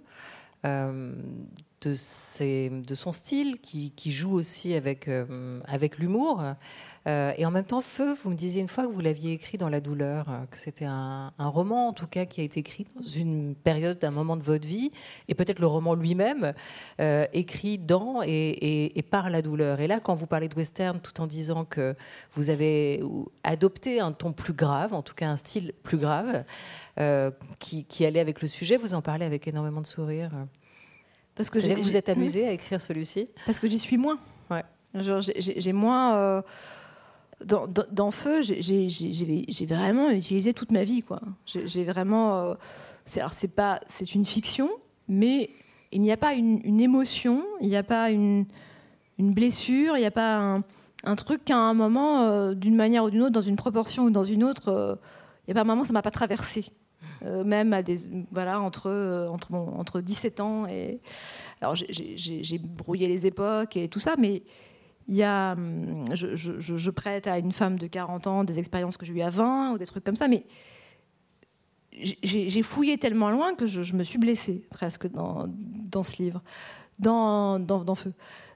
Dans Western, je, suis loin. J'ai d'ailleurs j'ai un c'est ça qui est formidable avec les romans, c'est qu'on peut adopter le point de vue qu'on veut. Donc là, j'ai un peu un point de vue, ce que, ce que Giono appelait le point de vue de Sirius, où vraiment, il est un peu galactique, quoi. Je, peux me rapprocher quand je veux, je, vois les choses de tellement loin que je... que je, Il y, a presque de l'arrogance dans ce point... Dans ce, dans ce, dans ce point de vue-là, parce qu'on peut, on peut jouer un peu avec les personnages. parfois, on peut un petit peu se moquer. Parfois, c'est le point de vue le plus agréable pour le romancier parce qu'il est joueur. Et il, il a presque il est joueur, désengagé. Et c'est celui-là que j'ai pris. Ça faisait longtemps que je l'avais pas adopté. On se marre. Vous, euh, vous, le disiez tout à l'heure, et, c'est aussi écrit, notre, notre rapport à, l'amour, il est, il est toujours né dans l'enfance, écrivez-vous Maria Porchet. Est-ce que c'est la même chose pour, euh, pour euh, votre cinéphilie à vous? Est-ce qu'il y avait déjà, est-ce qu'il y avait déjà du western dans vos soirées le mardi soir? Il n'y avait que ça. C'est, je, il n'y avait pas de télé chez moi, mais il y en avait parfois une qui était sous clé dans un, petit, un petit écran. Euh, je suis même pas sûre qu'au début c'était pas du noir et blanc, euh, et que mes parents sortaient pour des rendez-vous euh, qu'ils estimaient cinéphiliques, et c'était beaucoup de western. Je sais pas pourquoi, parce que ça devait leur sembler. vraiment, je ne sais pas. Ou alors c'était simplement les goûts de mon père, ou ça faisait circuler une morale qui leur semblait relativement saine. Je ne sais pas. Et donc oui, moi j'ai un j'ai une banque d'images. Je, ma pensée réfère énormément à, du western. Euh, quand je rencontre des gens, euh, il peut m'arriver de les référer à, des personnages de western ou, simplement des. Ce que je trouve beau, c'est des, paysages euh, minéraux, calcaires, écrasés par le soleil. je trouve ça beau. Voilà, c'est qui est pas la mer. C'est ouais, j'ai pas un rapport encyclopédique au western. Hein. J'ai un, j'ai un rapport rêveur. C'est vraiment, euh, des images mentales. Vous écrivez dans, Western, euh, à un moment, il y est question du, journaliste. Euh, recruté in extremis par le western, il semble d'accord pour y jouer son rôle éternel, celui qui imprime le mythe et qui se fait descendre. À l'ouest, c'est souvent l'imprimerie qu'on saccage en premier et le rédacteur partage avec le télégraphiste le privilège de mourir à la tâche. On verra. Ça fait penser à, l'homme qui tua Liberty Valence, à cette idée que la légende, euh, quand elle est plus belle, en tout cas que la réalité, quand elle la dépasse, il y a cette fameuse phrase imprimer la légende. Hein. Exactement. Ouais.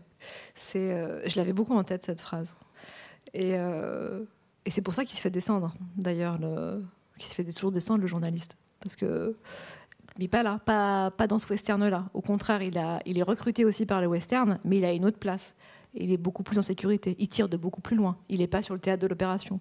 Alors que dans tous les westerns, alors là vraiment, mais on peut, tout prendre. Hein. Walsh, Peckinpah, Wayne, Clint Eastwood. Ce, motif du, journaliste qui est une figure hyper vertueuse et qui va il ne collabore quasiment jamais. Hein. C'est un, truc de fou. Hein. qui va euh, et qui a en général a mis souvent ses deniers dans sa propre imprimerie et il se fait toujours descendre avant la fin. Euh, il y a deux invariants. Il y a le juge qu'on attend en ville qui n'arrive jamais, et il y a ça. il n'arrive jamais parce que c'est une autre loi qu'opère. C'est pas pas cette loi-là. On, on, ne peut pas supporter la lenteur de la loi pénale c'est propre au western. C'est aussi pour ça que pour moi ça, résonne vraiment avec l'époque. La, justice euh, prend trop de temps, donc opère une, une loi instinctive, émotionnelle, euh, rapide, très très violente dans ses condamnations et dans son anonymat. Et, euh, et ça, c'est déjà le western. Et puis c'est aussi la question de ce qui fait le, le bon récit, question peut-être que le romancier peut se poser aussi. Est-ce que la vérité, est-ce que la réalité fait un bon récit? Peut-être pas forcément. Non, eh bien, on revient à Romain Gary. Comment votre cinéphilie a, nourri votre écriture? On parlait des westerns, mais il y a dû y avoir d'autres films euh, dans, votre vie. Comment elle, nourrit votre écriture, elle la transforme? Choisir justement comme, titre de ce roman euh, un genre cinématographique. Est-ce que ça, ça a aussi influencé la manière d'écrire ce livre? Ah oui. Oui, oui, là j'avais vraiment en tête. Euh, en général, quand j'écris, il y, a toujours une BO, il y, a toujours de la musique, soit que je la prête à mes personnages, euh, je pense que c'est leur musique favorite. Ou, Là, c'est la première fois où j'ai écrit sans musique, où il n'y avait pas la, BO du manuscrit, parce que j'en avais pas besoin. C'était vraiment, c'était, vraiment la, banque d'images, le rythme, c'était ça. chaque chapitre, pour moi, correspondait à une image western. Le train qui arrive, quand je dis les troupeaux qui arrivent au Texas, à Abilene, et qui, euh, montent dans les trains, euh, parce qu'on transportait aussi les bêtes comme ça. Euh, j'avais des images comme ça, et j'imaginais un truc comme ça dans le Lot, par exemple. Et ça me permettait d'écrire un chapitre. Ou ce que vous venez de lire, le journaliste qui se fait saccager l'imprimerie, au moment où j'écris ce truc avec les textos, ce, qui vient dans ma tête, c'est une imprimerie en feu euh, dans, un film de Walsh. Voilà, mais ça. Et, pour le rythme, oui, il faut aller vite. Le western n'en a pas le temps, puisqu'on va toujours se faire descendre. Et en plus, j'écrivais dans un endroit qui ressemble à ça. Donc sur, le, sur les causes du Lot, précisément, mais dans, une sauvagerie euh, parfaite. J'avais même pas euh, de réseau téléphonique et tout ça. Et donc j'avais moi-même un peu peur, même si peu de Vosgiens ont peur de ça. Mais quand même, je me dis, ouais, là, c'est chaud quand même. Hein. Et s'il y a un sanglier, je sais pas quoi faire. Hein. Et, euh, et, donc, tout ça, je, m'étais mis dans un univers comme ça. Limite, j'aurais bien aimé avoir un fusil dans la baraque. Et ça, euh, ça oui, ça, ça, imprime vraiment le galop de l'écriture, plus que dans les autres. Est-ce que la rentrée littéraire, c'est un moment où vous aimeriez euh, battre en retraite? Non, là, là j'aurais, je peux pas dire. Euh, Elle se passe bien. je pense que, notamment le taulier Arnaud Catherine m'a dit qu'il ne supporterait pas que je me plaigne. Euh, non, c'est sportif. C'est très sportif. Mais parfois, il y, a des, moments. Euh, alors, j'ai eu des rentrées littéraires très calmes, très silencieuses. J'ai eu des rentrées littéraires dans l'indifférence générale. Euh, donc je, peux faire la différence. Donc je vais pas dire que là euh, j'ai envie de battre en retraite. Après il y a des moments où mais c'est plus lié. là, il se trouve qu'avec Western, j'ai un petit succès. Comme ça va durer cinq minutes, je, peux, je peux le dire sans avoir l'air de me la péter. Et ça, c'est plutôt ça. Le, truc qui peut donner envie de battre en retraite, c'est que quand il y a un succès, donc il y, a un faisceau lumineux sur si, on c'est une mécanique en fait. Quand on éclaire un objet, ça, crée de l'ombre quelque part. Et dans cette ombre-là, euh, peut se développer des, formes d'hostilité ou d'animosité que je connaissais pas, que j'avais rapport aux, rentrées littéraires dans la différence générale que j'ai pu avoir parfois. Euh, et c'est ça qui, ça aussi c'est le western en fait. Donc euh, c'est parfois se faire boum d'un coup euh, au détour d'un au détour d'un post Instagram ou d'une question, euh, se faire allumer, on ne sait pas pourquoi.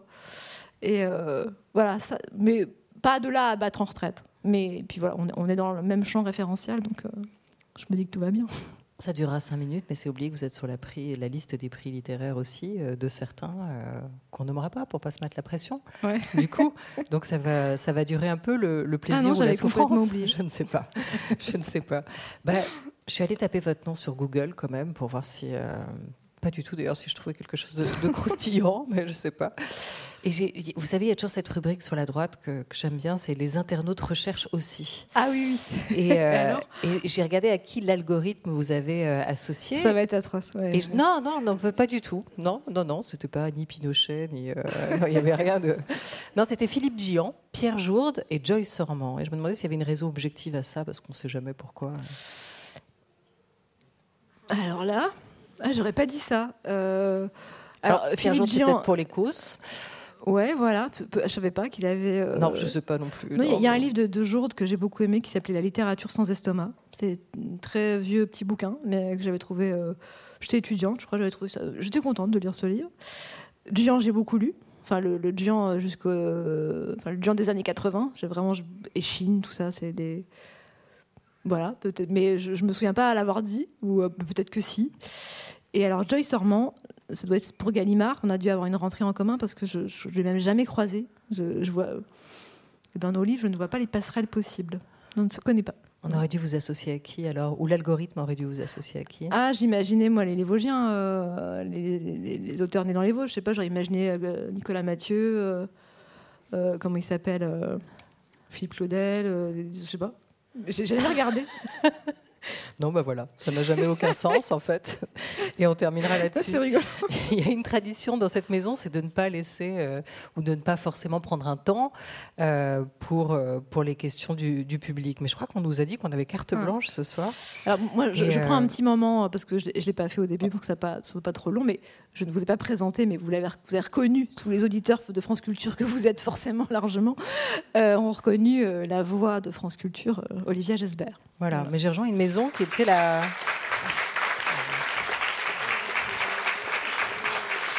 Et que j'étais euh, très heureuse de. C'est un, un, peu moi qui ai insisté pour. Euh, enfin, que c'est moi qui ai demandé euh, d'être interviewée par Olivia parce que c'était peut-être l'une de mes plus belles interviews sur un, sur un livre, donc j'avais très envie de la retrouver. Moi, je n'étais pas du tout prévu cette séquence, donc voilà.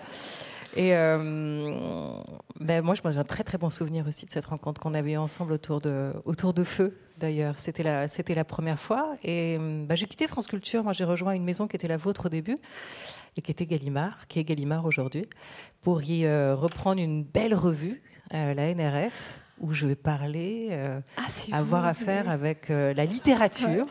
Donc je me réjouis. Quelle chance pour la NRF. Et Alors si, si, le feuillet pouvait être payé un peu plus cher, par les auteurs à qui on demande de contribuer, ça serait super. J'en parlerai au patron. Mais vous signerez quand même, vous accepterez Oui, oui. Bon, ah en fait, tout ça pour vous dire qu'on aimerait bien avoir quelques questions de vous. Euh, de ceux qui ont lu ou qui n'ont pas lu le qui n'ont pas lu le roman et je trouve que vos questions seront sûrement euh, euh, pertinentes, différentes de celles qu'on a pu soulever jusqu'ici. Est-ce que vous êtes d'accord, Maria, qu'on se fasse 10 minutes comme ça et après il y a une séance de, à mon fils s'il est, d'accord. On a, on a encore 10 minutes, Abel? On a encore 10 minutes? Pour poser des questions Ça non. bon, on va les prendre quand même. Est-ce que tu peux, est-ce que tu peux faire ça pour nous C'est passer le micro? Quand quelqu'un lève la main. Ah, c'est un truc super à faire. Tu veux pas aller le tendre dans la salle? Regarde, c'est comme le professeur, tu sais, qui. Euh, mais cette fois, c'est toi le prof. Est-ce que quelqu'un a une question pour Maria Pourchet Voilà. Alors, est-ce que tu veux aller C'est Abel, c'est ça? Est-ce qu'il y a un monsieur Non, une dame, pardon. On est dans le noir encore un peu. Tu peux lui apporter le micro? Non? Oui, super. tu lui donnes.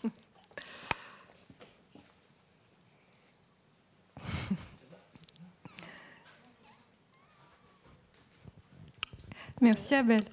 Oui, merci. Je ne sais pas si vous m'entendez. Je vous entends très bien. Euh, c'est un peu une question subsidiaire parce qu'on a beaucoup parlé de western, de guerre, de, enfin, de conflits, etc. Mais il y a une place dans vos livres que je trouve toujours intéressante, c'est celle de l'enfant. Oui. et, particulièrement dans, votre dernier livre. Voilà. Ah, merci beaucoup, parce que je, je- je suis heureuse d'en parler, mais c'est vrai que c'est un, personnage qui n'est pas beaucoup relevé. euh. J'avais besoin de cet enfant qui, s'a- donc, qui s'appelle Cosma et qui est, qui, est- qui est un peu, euh, qui est un peu céleste, qui, est, euh, qui, qui tire ce qu'on appelle les runes, qui a trouvé chez, chez Feu sa grand-mère des, des- des pierres, un, un vieil instrument de divination celtique, et qui joue avec ça, qui regarde les étoiles, qui... euh, dans le western, euh, l'en- l'enfant, si vous, les amateurs de western le savent, il, n'a pas vraiment de rôle. Il passe, en, général, il court. C'est, celui qui va vers. En général, il, va vers les étrangers pour annoncer leur, arrivée. L'enfant, il n'a jamais peur. Euh, et c'est en ça qu'il peut représenter un trouble dans le western, c'est parce que euh, il va, il, est capable d'aller vers les Indiens et vers les cow-boys de la même manière. Et alors, je pense qu'il y a jusqu'à un certain âge, il y a quelque chose qui me fascine dans l'enfance et dont j'avais besoin dans, ce milieu un peu rude que je décrivais, c'est que euh, le regard de l'enfant, il, n'est pas, euh, en tout cas le, le regard de Cosma, cet enfant-là, il n'est pas encombré de, de toute cette complexité pathologique, de tous ces filtres, ces interrogations qu'on met, nous, adultes, entre nous et l'autre, pour éviter de le rencontrer. Et notamment, il n'y a, pas de peur, il n'a pas d'idée de quant à ce qu'il est, de quant à ce qu'est l'autre, de quel. euh, voilà, est-ce que. Il ne réfléchit pas à prévalider la relation qu'il pourrait avoir avec l'autre avant, d'y aller. Il y va.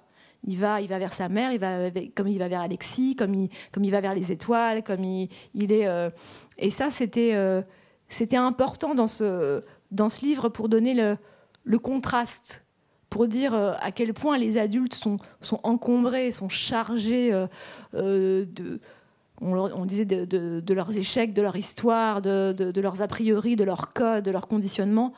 Et moi, je crois qu'il y a un instant de l'enfance, alors c'est peut-être vraiment, encore une fois, fantasmé, où on ne l'est pas. Vraiment, très, très vite, ça va, ça, va être, ça a pu être le cas.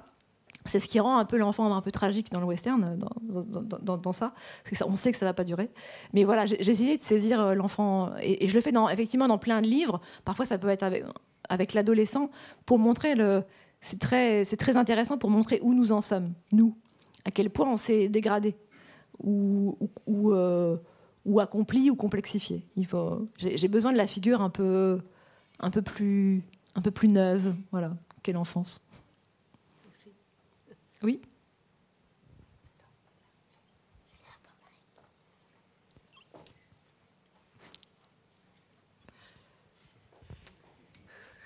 Bonsoir. Bonsoir. Euh, J'ai un peu une question euh, sur votre style et aussi la manière dont vous créez des histoires. Si vous pouviez un peu nous lever le capot de la fabrique d'écriture. Comment est-ce que vous savez que vous tenez une histoire? Euh, Voilà, est-ce que vous avez des tics, des superstitions, des, intuitions des... Voilà, juste ça. Alors, ça, ça commence jamais par une histoire. Ça commence toujours par un personnage.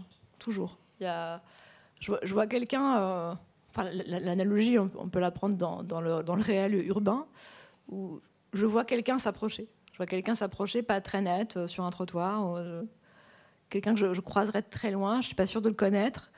Et plus il s'approche, plus, les, traits sont nets. En général, c'est quelqu'un. Est-ce que je le connais Est-ce que je le connais pas D'où il vient Je commence à me raconter son histoire.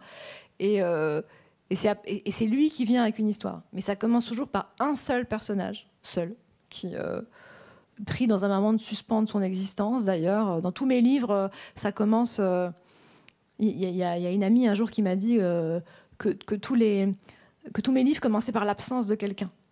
Eh ben, c'est exactement ça, c'est ou par une absence, soit par. euh, et c'est ça, c'est euh, je, décris euh, l'instant avant de voir apparaître mon personnage. Là, le, personnage qui est venu, c'est Alexis. Et, euh, Alexis, quand j'ai vu qui c'était, je l'ai reconnu tout de suite. et, euh, son, et son histoire s'est imposée. Et je, le sais à ce moment-là, quand, quand le personnage m'intéresse, quand je ne peux pas le lâcher, c'est bon.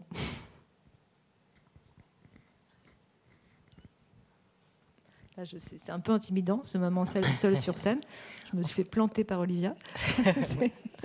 Une dernière question, peut-être?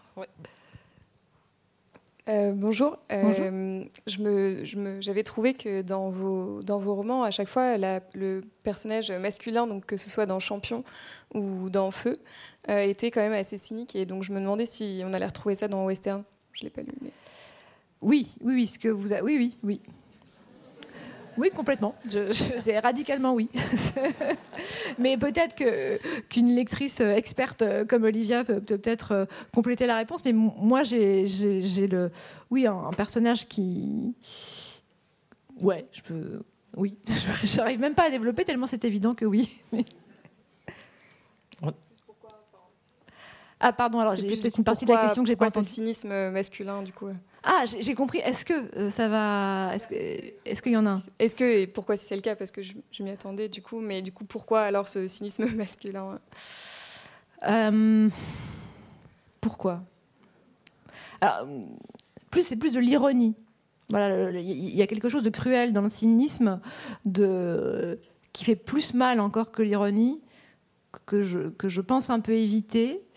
Euh, pourquoi l'ironie? Je, je, c'est un réflexe que j'ai moi-même euh, et que euh, j'ai du mal à abandonner. Il y a peu, de textes où je l'ai, abandonné. Euh, alors ça vraiment, c'est l'héritage de Gary. Quand Gary dit l'humour, c'est un et donc il y a plein d'humour possible, mais en tout cas le, registre qui est le mien, il est proche de l'ironie. c'est c'est ce que, c'est ce que l'homme euh, adresse au sort qui lui est fait. C'est ce que l'homme répond au sort qui lui est fait. Et quand j'écris des personnages qui subissent un sort un peu, un peu violent ou injuste, ou euh, donc, quel que soit le livre euh, dont on parle, la, première réponse qui me vient moi-même, parce que c'est la mienne, c'est l'ironie. C'est en gros ce que dit Gary, c'est c'est la seule façon de ne pas se prendre le réel en pleine face et d'y rester. Donc quand, comme j'écris des personnages euh, ouais, euh, un, peu, brutalisés par l'existence, par le réel au moment où je les prends, et, je veux quand même qu'ils y survivent, parce que je les aime si je les écris, c'est la première arme que je leur donne. Et peut-être que, euh, ouais, je sais pas, peut-être que les personnages masculins sont plus éprouvés dans, dans, mes livres, ou peut-être simplement parce que c'est en général, dans mes livres, le masculin, c'est moi. C'est quand, quand j'intervertis les genres. Je, quand je suis, je suis à l'endroit du, à part dans toutes les femmes sauf une, qui est, qui est le plus autobiographique, mais sinon, euh, que ce soit, euh, ouais, je suis souvent à l'endroit du, du, du, premier rôle masculin. Là, c'est pareil, euh, j'ai aucune idée pourquoi? Le masculin, c'est moi. On restera là-dessus. Ben voilà. Merci mille fois. Je voulais remercier. Euh, je ne sais pas si Alison Paradis nous entend, mais la remercier en tout cas euh, chaleureusement pour, euh, pour cette belle lecture qu'elle nous a offerte en, en début de soirée. Vous rappelez donc que Maria Porcher Western n'est pas édité chez Gallimard, mais chez Stock. Ça viendra bientôt.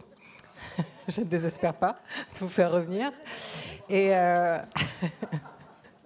Non, je plaisante. Euh, donc chez Stock, que c'est un très beau roman, un des grands romans de cette rentrée, que vous pouvez le, le faire dédicacer si vous avez envie de rencontrer Maria. Euh, à la sortie de cette euh, belle salle, de, cette, de ce théâtre. Et, et, je vous remercie tous très chaleureusement d'être venus avec nous ce Merci soir. beaucoup. Merci beaucoup, Maria.